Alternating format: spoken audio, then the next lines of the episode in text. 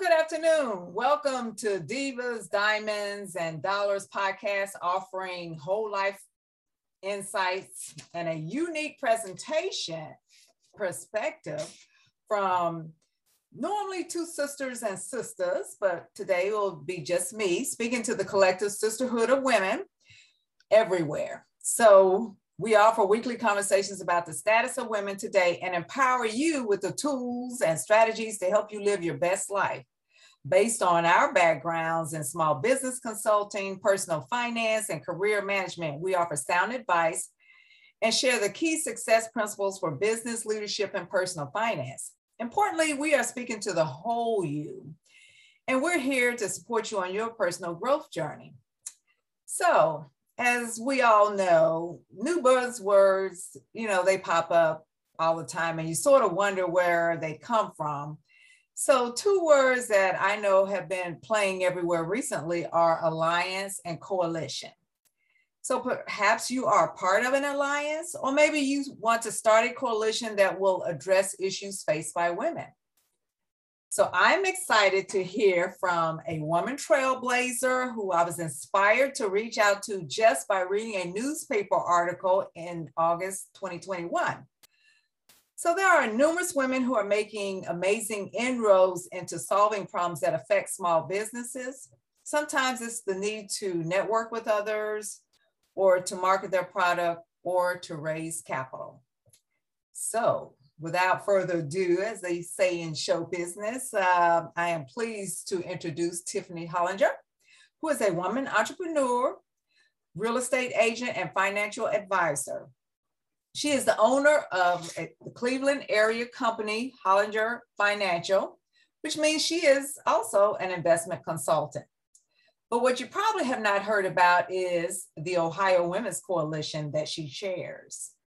She has a master of business administration. She has over 25 years of financial services experiences, ranging from banker, manager, financial advisor, and she incorporates her finance hat when she's doing her real estate business.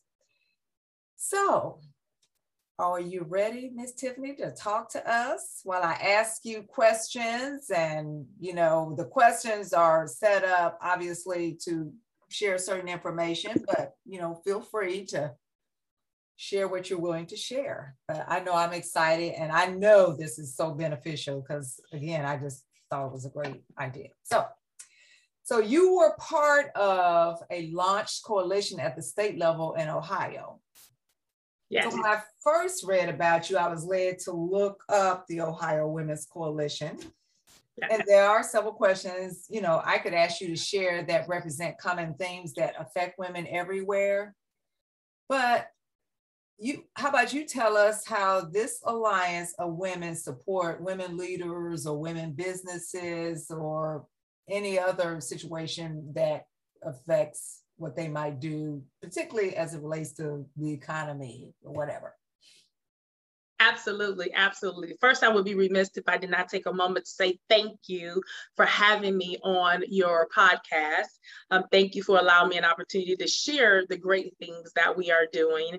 And just thank you from sisterhood to sisterhood. Oh, our pleasure. So as a backdrop, a few months ago, and let's say probably when the pandemic first started, our governor got together with a few small business owners to advise him on how he could be of assistance to small business owners.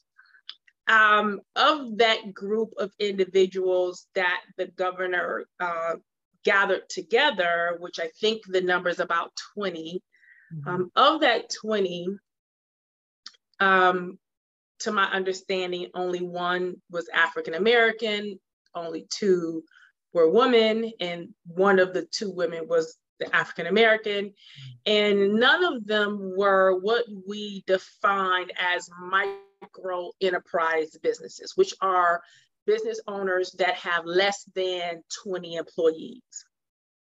Now, the interesting thing about that is when you step back and look at the registry of small businesses that are in the state of Ohio, I think the last time I looked at a number, don't quote me on this, but approximately about 92% of the businesses that are in the state of Ohio fall into that category of micro enterprises.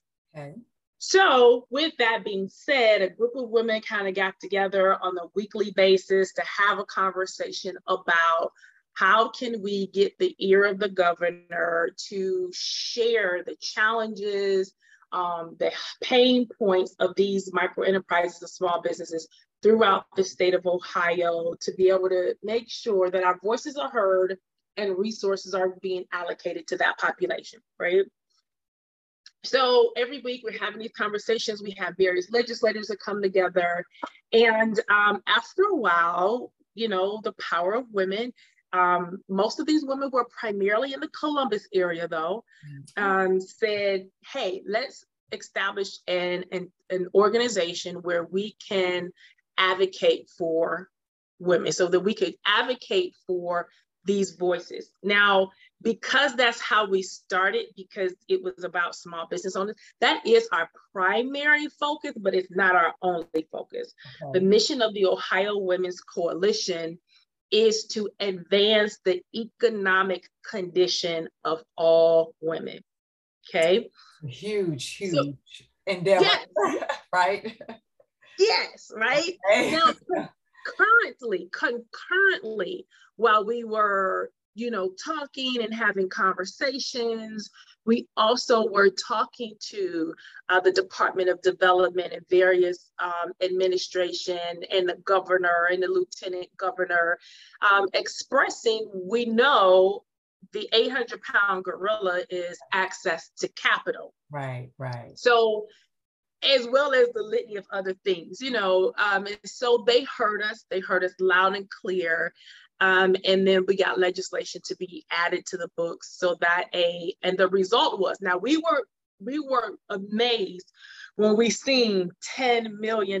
Like we, you know, you ask for something, you think, oh, maybe we might get a couple of $500,000.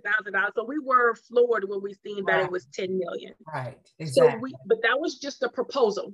So we launched into action. Well, let me back up. Again, concurrently, we are formulating this organization, right? We said that when we say coalition, what we mean is a diverse group. So women, African-American, white, Hispanic, you know, Asian, that as a coalition, but also the entire state of Ohio. Because we have the NABOs who focus on small business owners who are women, and they have an advocacy element. But there's nothing through the entire state of, but they're regionalized, I'm sorry. So you got one in Columbus, you have one in Cleveland. I'm not sure if there's one in Cincinnati or the Toledo area or anything of that nature. So there's no organization that has a collective voice throughout the entire state of Ohio. So when we set a coalition, we want to make sure that we can gather voices from the entire state of Ohio to the state of Ohio legislators and corporate, you know, decision makers on, again, advancing the economic condition of women. And so we had to formalize as a nonprofit. We are a registered lobbying organization. We are registered with the state of Ohio, and we currently have 5 board members. In our bylaws state that we need to have board members, one in each of the 5 geographical areas, okay. Northeast, Northwest, Southeast, Southwest, and Central. So anyone's listening, we're still looking for board members in the Toledo area. So we need representation in that area. So we go about the business of formalizing and advocating at the same time, right? Because that's the beauty of women. Yes, yes. So I mean, we can juggle. Right. This makes my head spin because I mean, this is just huge. Yeah. And Ohio has a lot of cities, and so you know, and every region is kind of known for certain things. I mean, I'm in the area of the aerospace and aviation area, the Dayton community. But just with the whole nonprofit, the small businesses, of which I've done a lot of business with, there's just such a huge need for what you said. I'm sitting here thinking, I know they don't have hordes of people doing this.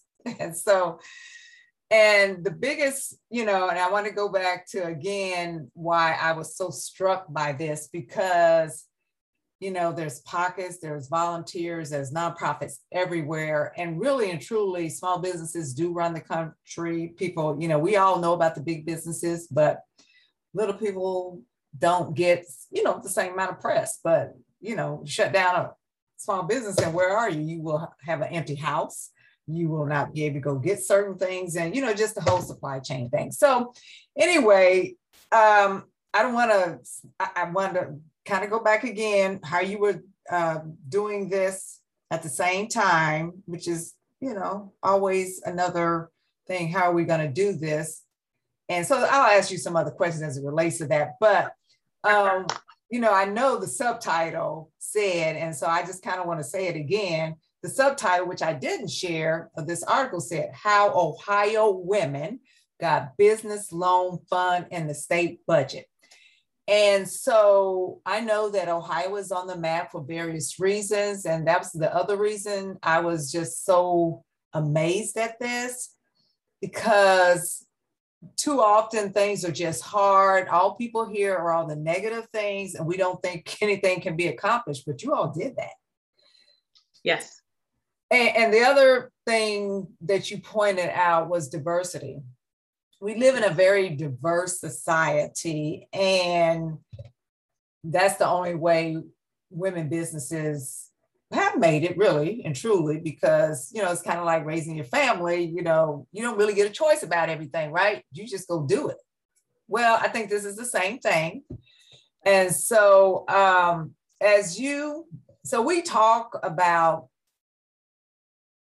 various income streams and business lines and leaving a legacy of wealth. And you clearly have said that that's kind of what you're after, the whole woman, the economic things that affect women business. And obviously if it affects their business, it also, you know, it's their livelihood, it's how they're going to put food on the table.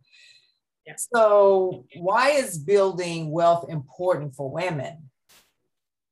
And sometimes people get a little, well, what we talk about wealth, I'm just trying to keep the doors open. But you know what? We're not talking about thinking small, right?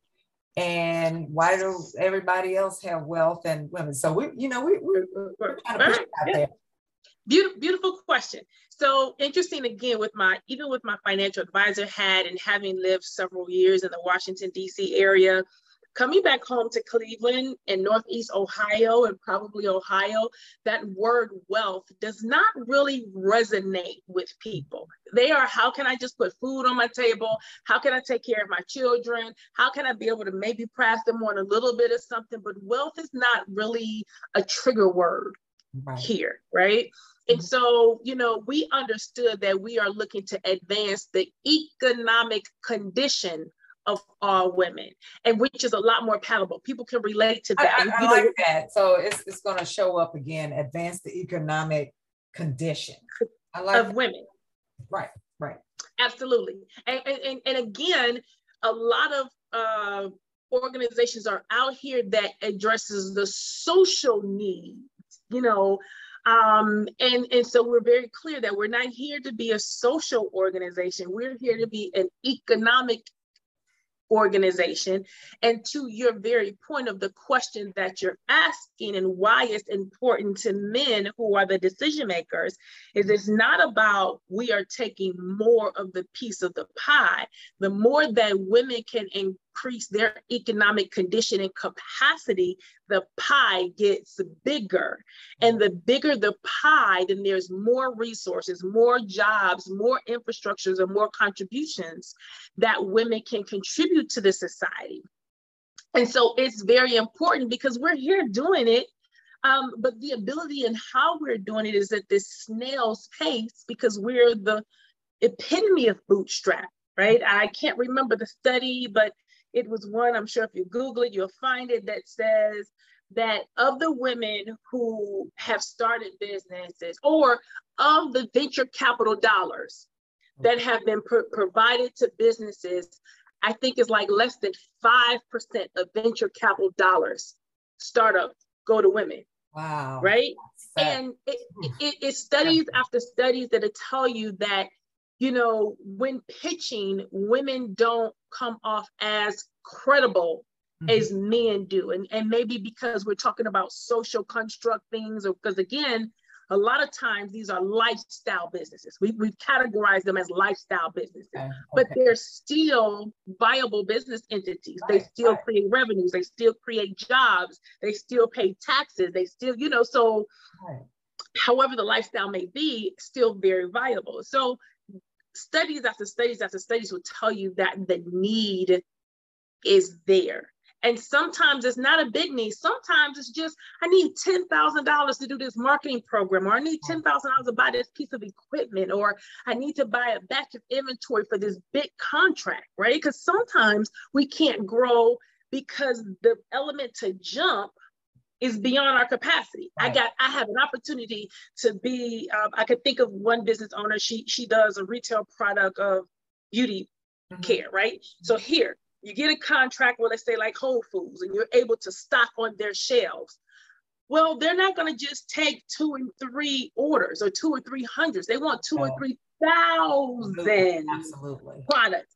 So now you need to mass produce, and so you need to ramp up really quick in inventory and payroll and all of that. And you got to produce all of this. And it might take you 3 weeks to produce all of this. That means within that 3 week, there was a 2 week pay cycle that you got to pay your staff, and you had to buy all the materials, and you had to do all this and get it together to just get it to them.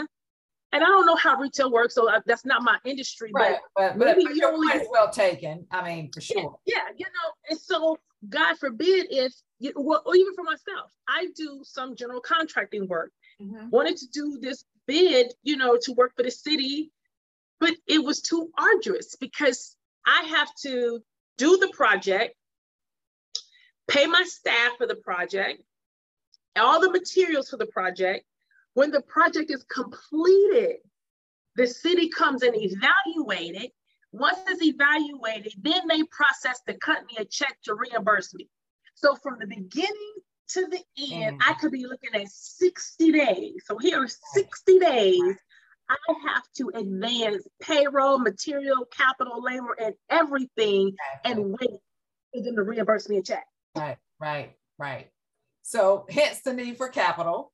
And I know what you're saying is true, because again, I work for the federal government, and I used to say, oh my gosh, because we're kind of slow sometimes. And you're, kind of as a sidebar, and maybe I don't even know if this is something you all could do, but at least there are, some innovative people, which I think you are one. Because you've seen it from various angles, and that is how, we got to get stuff to our people faster. So,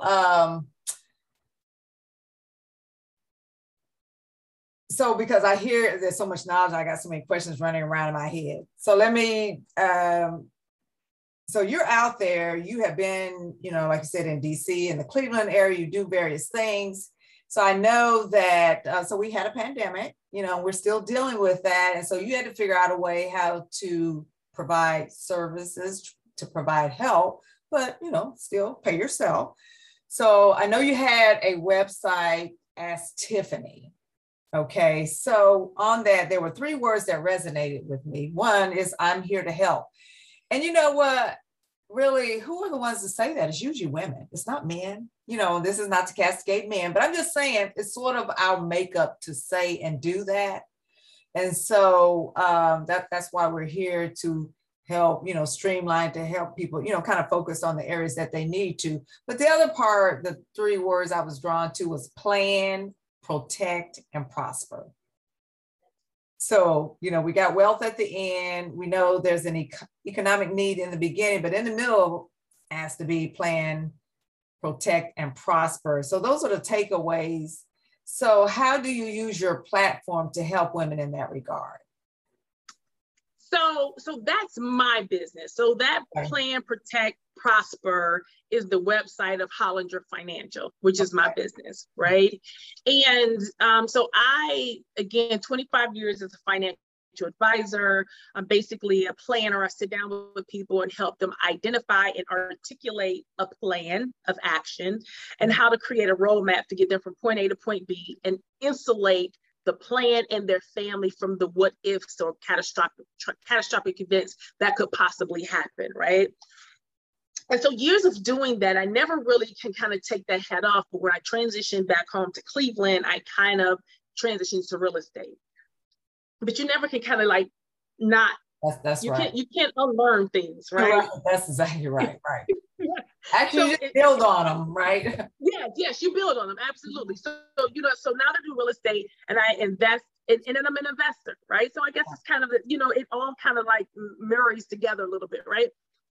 And so, and I still help people buy, sell, and invest. But my role with the organization, and it's probably what drew me to them, as part of this is also how can I invest in the state of Ohio? Because I am a believer, and I guess that is reflective of my website, is that I personally believe it's my responsibility to leave people, places, and events better than how I found them, right? So I was invited to the call, and they had maybe had a couple calls by the time I came on board. Mm-hmm. Then I started participating with the every weekly calls, and you know, and we grew. We probably did calls for almost about a whole year before we officially formalized paperwork documents, right? Filed for registrations, you know, and we still concurrently working, you know, and advocating and doing these various things. But that's why I'm there. How can I make this situation so that the next Tiffany that comes along doesn't have to be as audacious and fight as hard or be as, excuse my language, maybe dogmatic as I am to make opportunities? You know, I realized that, you know, opportunities have not been laid unto me. I have had to create them, you know. And so for the next generation or whatever, sometimes this world is getting a little murkier. You know, it's not defined clearly black and white. We live in this world of gray. Yes. So how can we make sure that we can, you know, advance the condition of all women? Because let's not be remiss, you know, studies say in the state of Ohio, and probably throughout the country, that if you did any one of two results, depending on who did the interview, conclusively, the rankings will be white men, either white women, black men, black women, or white men, black men, white women, black women. But however one of those you get, black women are at the bottom. Right. Yeah. So we still have that intersectionality about women's issues as well. So I can't be at the table and not have a concern because I wear two hats. That's right. I'm African American and I'm a woman. Right. So if I don't advocate for me, I clearly can't sit on the sideline and expect somebody else to advocate for me. Right. So you have kind of walked into my next question, which is you've gone through some challenges, right? You want to share a couple of them, or I mean, we you know, the beauty is, and I think it's part of his life, but it's the makeup of someone such as yourself. You know what? Yeah, you're gonna have obstacles, you're gonna have challenges, but you didn't stay there. You rose above them and you got through them, but. Yeah. I think sometimes it's helpful to share our challenges with others so that they don't think that, oh no, this is not a cakewalk.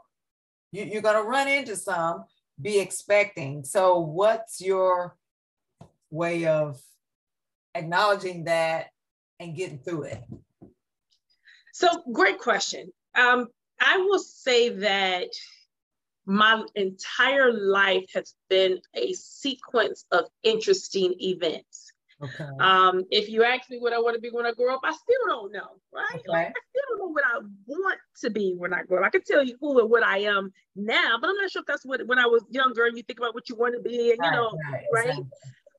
But one thing for sure is when I look back, I will say this one thing and then answer the question. I don't know where I got it from. I don't know where it came from, but I have had an overwhelming level of confidence in myself. Okay. Right. And I don't think that my parents were conscientious about pouring self-confidence in me. I don't know if they had a playbook of how to pour it, but whatever they did, whatever the circumstances of my family and my neighborhood that I grew up in, one thing that I have never doubted was me. Okay. Right. Not saying that I'm perfect. Right. Like not saying, you know, but, and I have only self-discovered this looking back over my life, right? As they say, right? That's right. Because my mother was very adamant about education. And so I ended up going to a high school that was mixed. And at that particular time, it was maybe about 60-40, 60% white, 40% black. So it was mixed. And, you know, and it was like, okay, here's probably my introduction, you know, to some mix. I did do some elementary school where I was like one of very few African-Americans that went to school. Like I went to one elementary school where it was 8 Black kids, and the bus came to pick up each one of us and took us to this K-9 school, right? And so I'm the only. I go to the Ohio State University, which is not an HBCU. Right. It's not 60-40. Right. Right. And it's not 60-40. I'm clearly of a minority, right? I go into an occupation that is financial services, stockbroker, right? Like. I'm the only African-American. I'm the only woman, right? You know, but I, as I look back, I realized I've always carried my own, you know, and then I said, I guess there was a little something to me that said, I want to go to DC. Okay. I want to go to Chocolate City. I want to go where there's a larger population of progressive middle-class African-Americans. I want to go there, right? And there I went.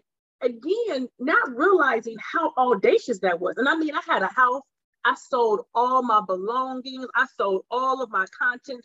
I moved there with like 3 boxes of books and my toothbrush. Wow. Over there, right? Okay.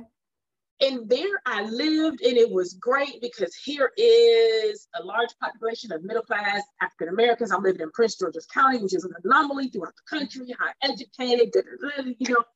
And I am in heaven. And again, I don't know, a sequence of interesting events led me back home to Cleveland. I didn't plan for it. It was just like a decision. And that's how when I make decisions, I just go and I just do it, right? I don't plan for it. I mean, I plan how to do it. But when I make a decision, I implement and I'm gone, right?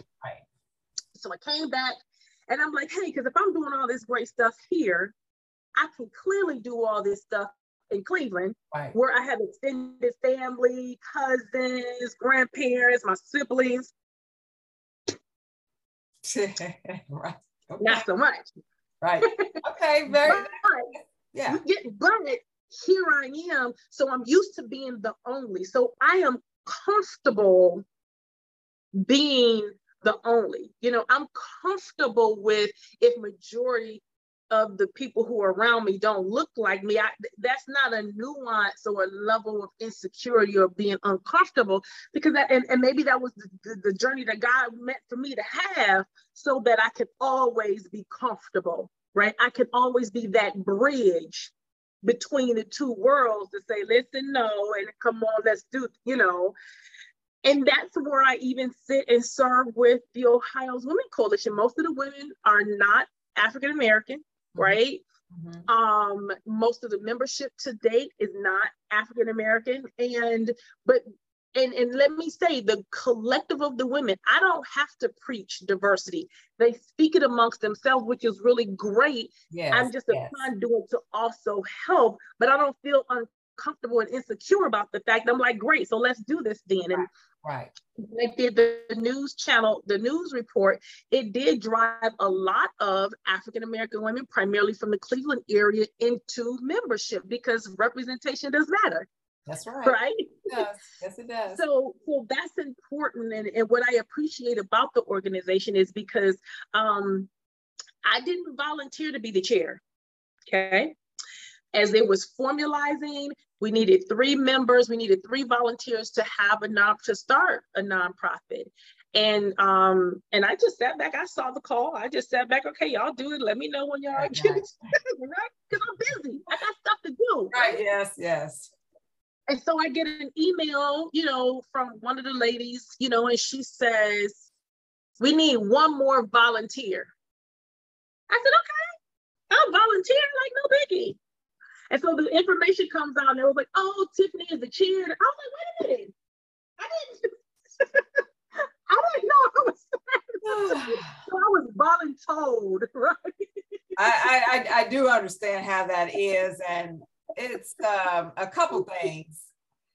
So I'm gonna go back to, well, I'm gonna talk about this point, and then I'm gonna do a go back. Okay. But, you know, I've been on both ends where you feel like you're always the one doing something.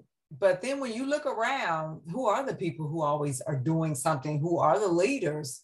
People know who the leaders are, and that's who they go to. That's who they ask because they trust them. I mean, I kind of learned it maybe the hard way, in that I felt like, okay, what do I look like? The dumpster? Here you are. But then later, you know, you turn that around and say, no, there's a level of trust and relationship there. And people are looking at you, no, you are the person. And so sometimes we want to say, oh, I'm so busy and I don't want to do that. And then we miss out on opportunities too. And so sometimes, you know, we can be our own worst enemy. So I think what I know you're doing and the coalition's doing, and, you know, what I've tried to do as I've been mentoring and coaching people is, no, you got to step into the limelight. And when you're tapped on the shoulder, you have to say yes and worry about the problems or issues later. Don't be thinking about the problems or issues up front. Yeah, you got 20, you know what? You're always going to have 20 things, because even if you don't take the lead, you're still going to have all that to do, right? So I'm glad you share that. So, you know, I could kind of point out that, again, I consider you a trailblazer. So as a trailblazer, people who innovate, this is it. This is what we're looking at, right? Right. So I got to go back, because you are Miss Confidence, and but we know that everybody doesn't get there. So I have talked to so many women who have a lot going on. I think the world of them, but they didn't have that confidence.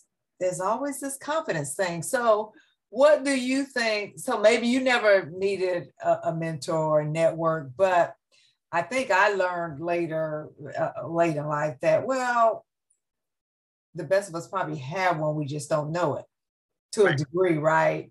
Again, it's people who recognize you and people who launch or encourage you or advocate for you. That is a network right there. But what would you say about people who need a network or a mentor? Because I know I must sit in the corner and don't.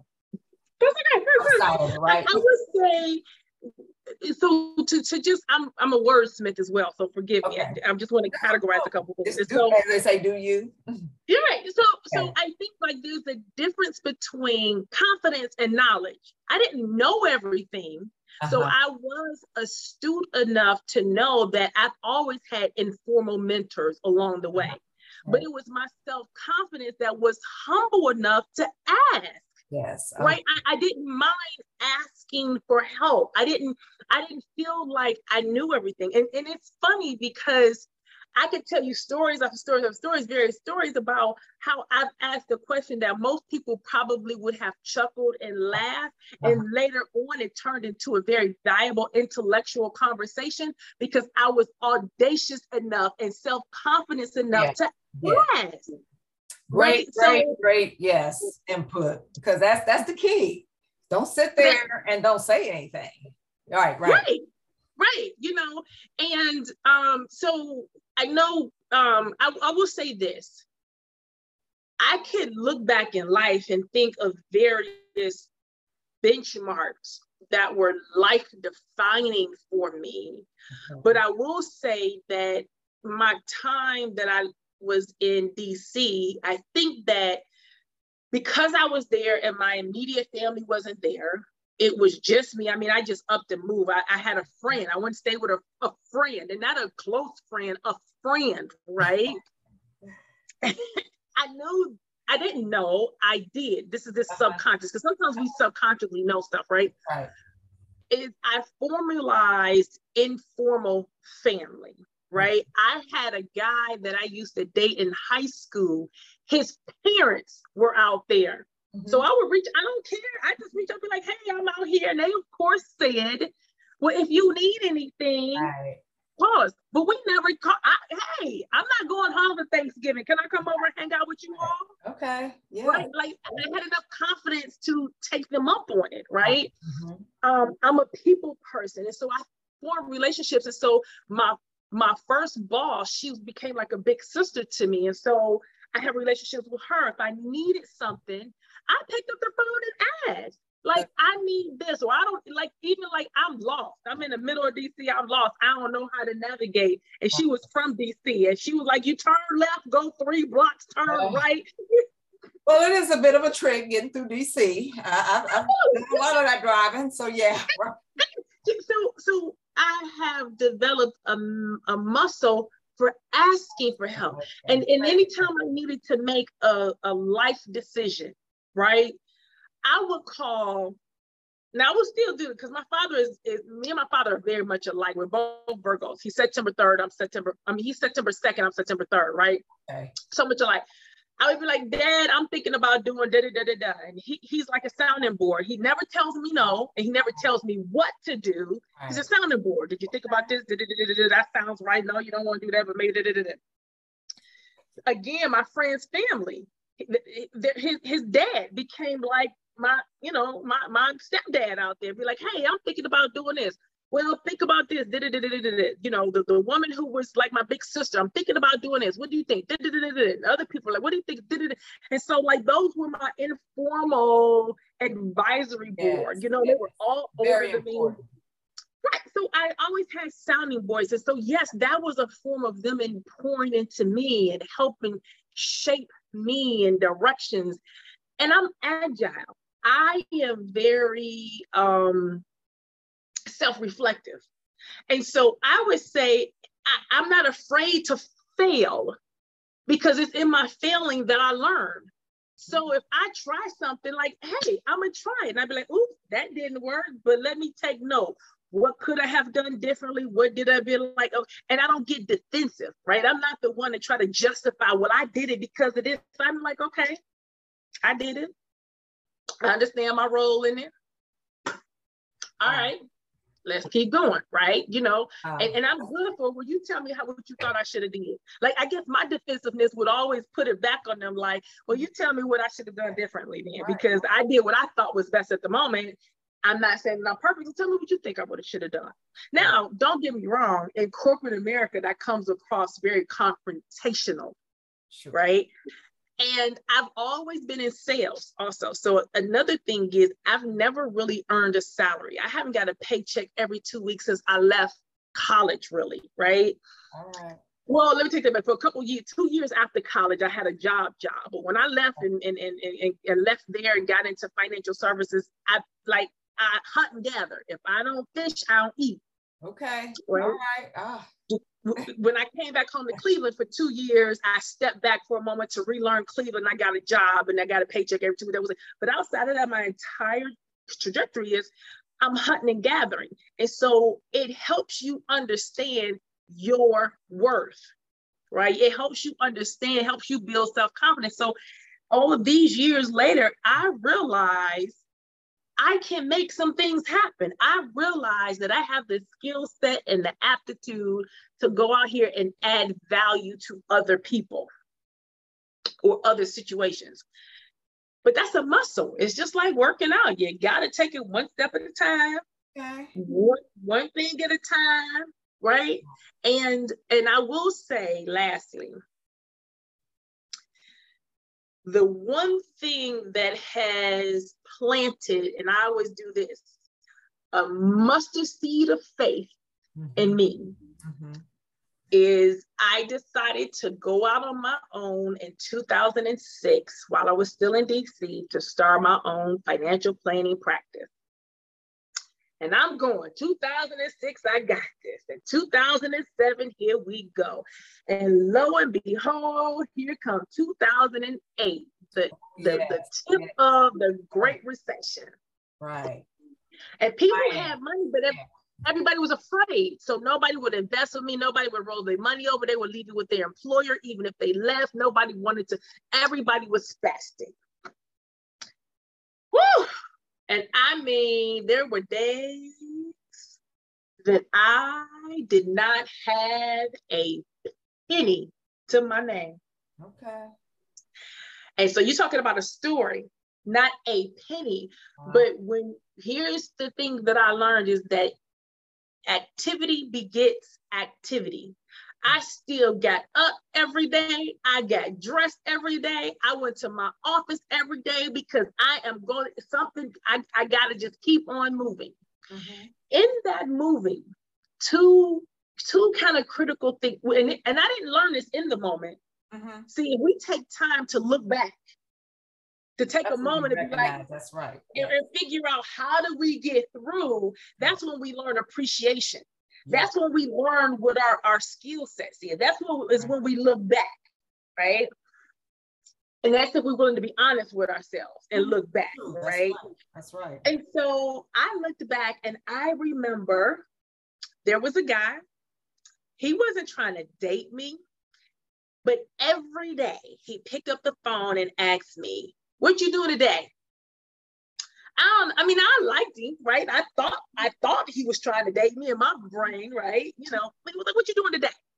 And I'd be like, well, here's my schedule, right? You know, and so he'll be like, well, you got something to do this afternoon. And I was heavy into politics too. And so there was always events or whatever that I would be going to or whatever. So there's gonna be food there, stuff like that. And I don't say, well, I ain't got no kids. So when I eat, my whole family eat, right? So there's some little flexibility there, right? But he would be like, well, meet me for coffee in the morning. And so that was my breakfast. And if I was like, well, I'm not doing anything this evening, all my day ends at 5, he'd be like, okay, well, meet me at 6 o'clock over here for happy hour. But when I look back, he knew I was struggling and he was there to make sure that I ate. Every day. He and I look back like, because he never came on to me. None of that, right?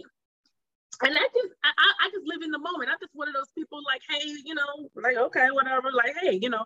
Okay. And then about one other time, my mother was going to see my brother who lived in Mississippi. And her flight had a layover at BWI. So she says, I'm going to take my flight. I'm going to come lay over, pick me up at the airport, and I'm going to stay with you for a couple of days and take that last wing back home later on. Because that's when Southwest was real flexible. You could, you know, change your, you know, whatever, right? So I said, okay, fine. And I'm not thinking I wouldn't go pick her up. Mom hang out with me, whatever. So I take it to the office with me one day, you know, whatever. And so I have a little rack, you know, the little rack, you know, that got all your files and stuff on it. So she grabs my bill rack and she's looking through my folder with all my bills and she's seeing all this stuff, past due. And she commits to pull out her checkbook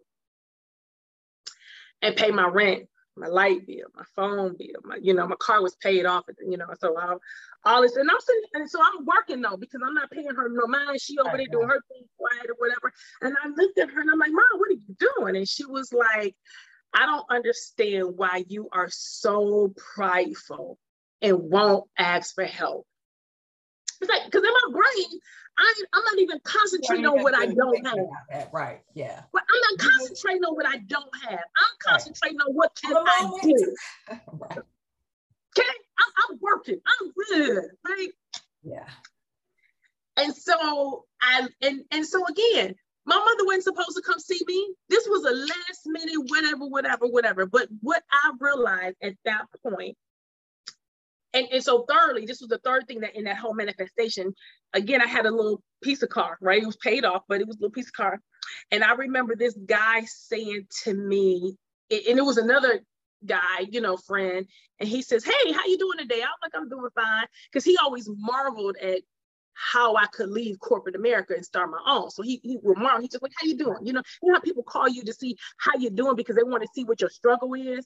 They call and see like how you're making it through. That kind of thing, Yes. And I didn't realize that then, but I just said to him, the sun is shining. I got a full tank of gas. I am good.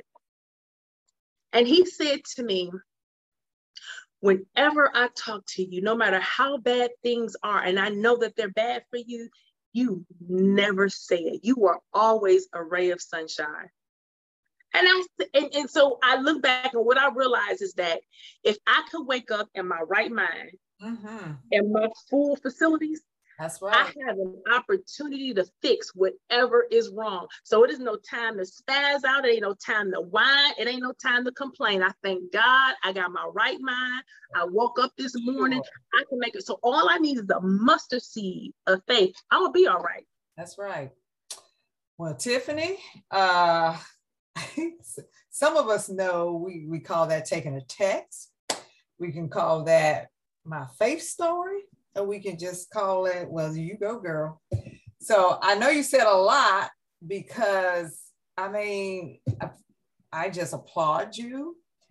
I so agree with what you're saying. And, today we look at so many people who are struggling, but it's really up here. It's heart and mind. It's those two.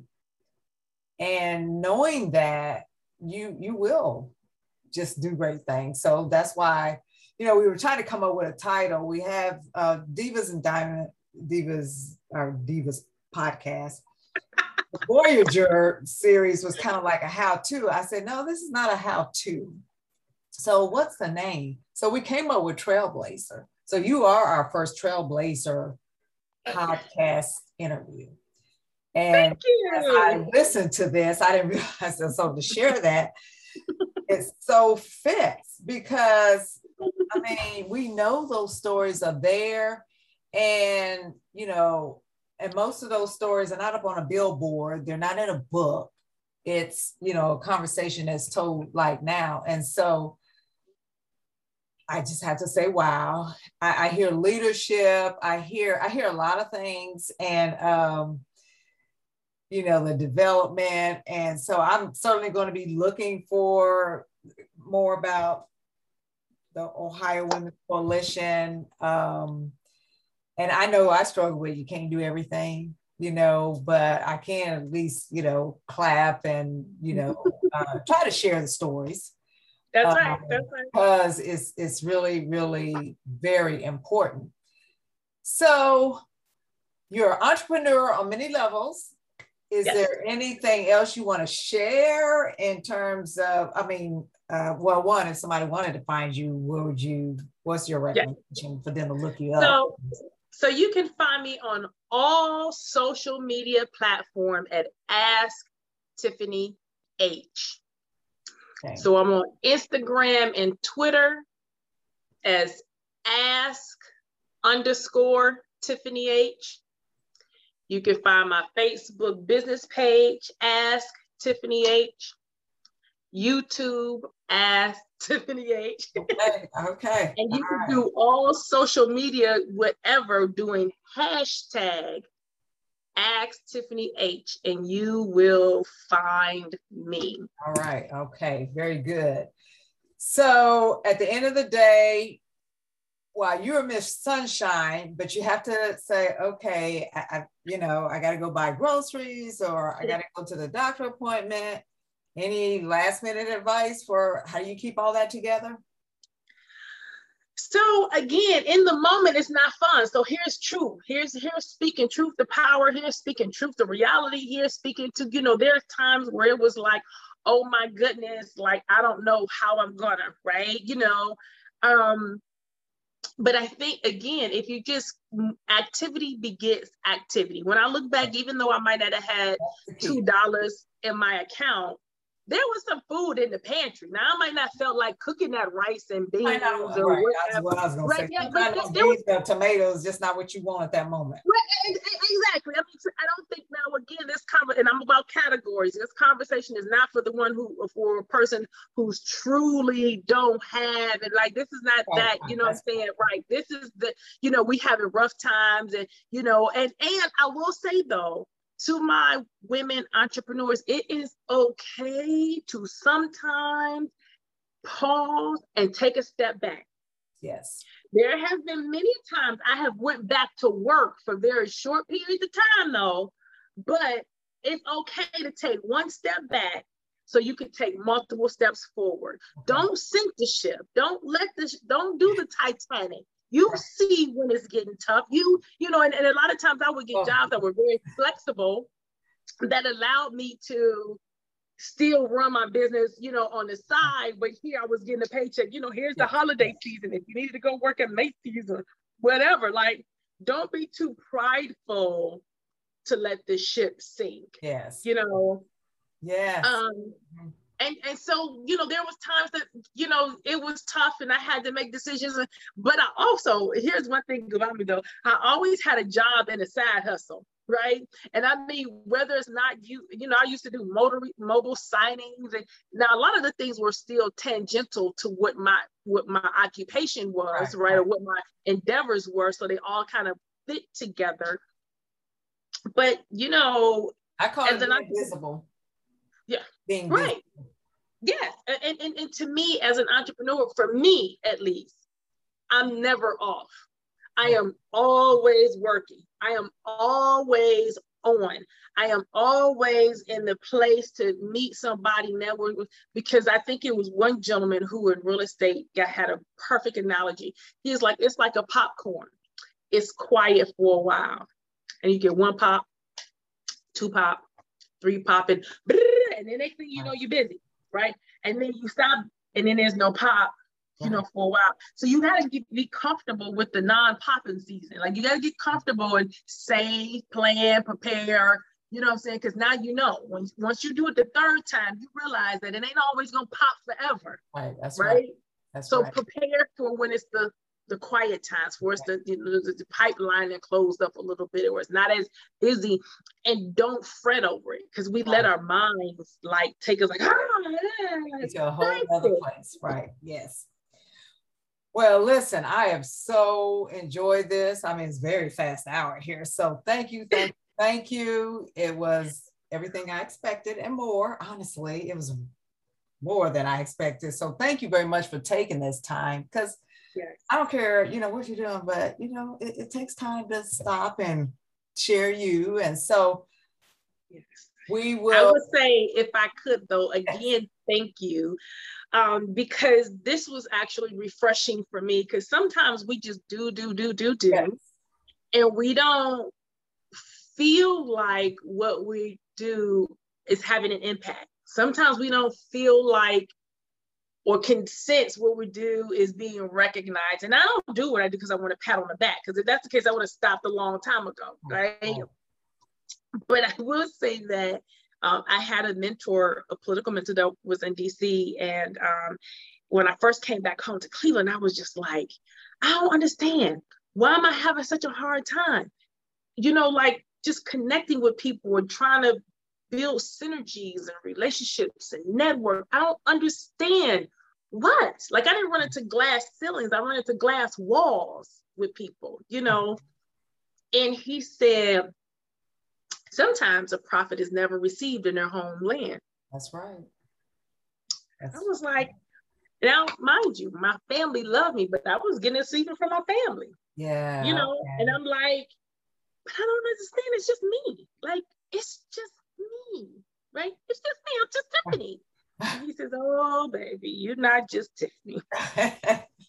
You know, and so there's a space for us to understand that, yeah, I am a big thing, and to be okay with it. All right. And to not have the imposter syndrome, and to recognize that I'm not doing this boastfully or pridefully. I'm doing this because I'm giving back. I could be selfish and just worry about my business. mm-hmm. and worry about what it, but no, there's a piece of me who want to give back to my community and give back to my neighbors and help elevate as I rise, right? Mm-hmm. And so with that, I thank you because I didn't look at me as a trailblazer.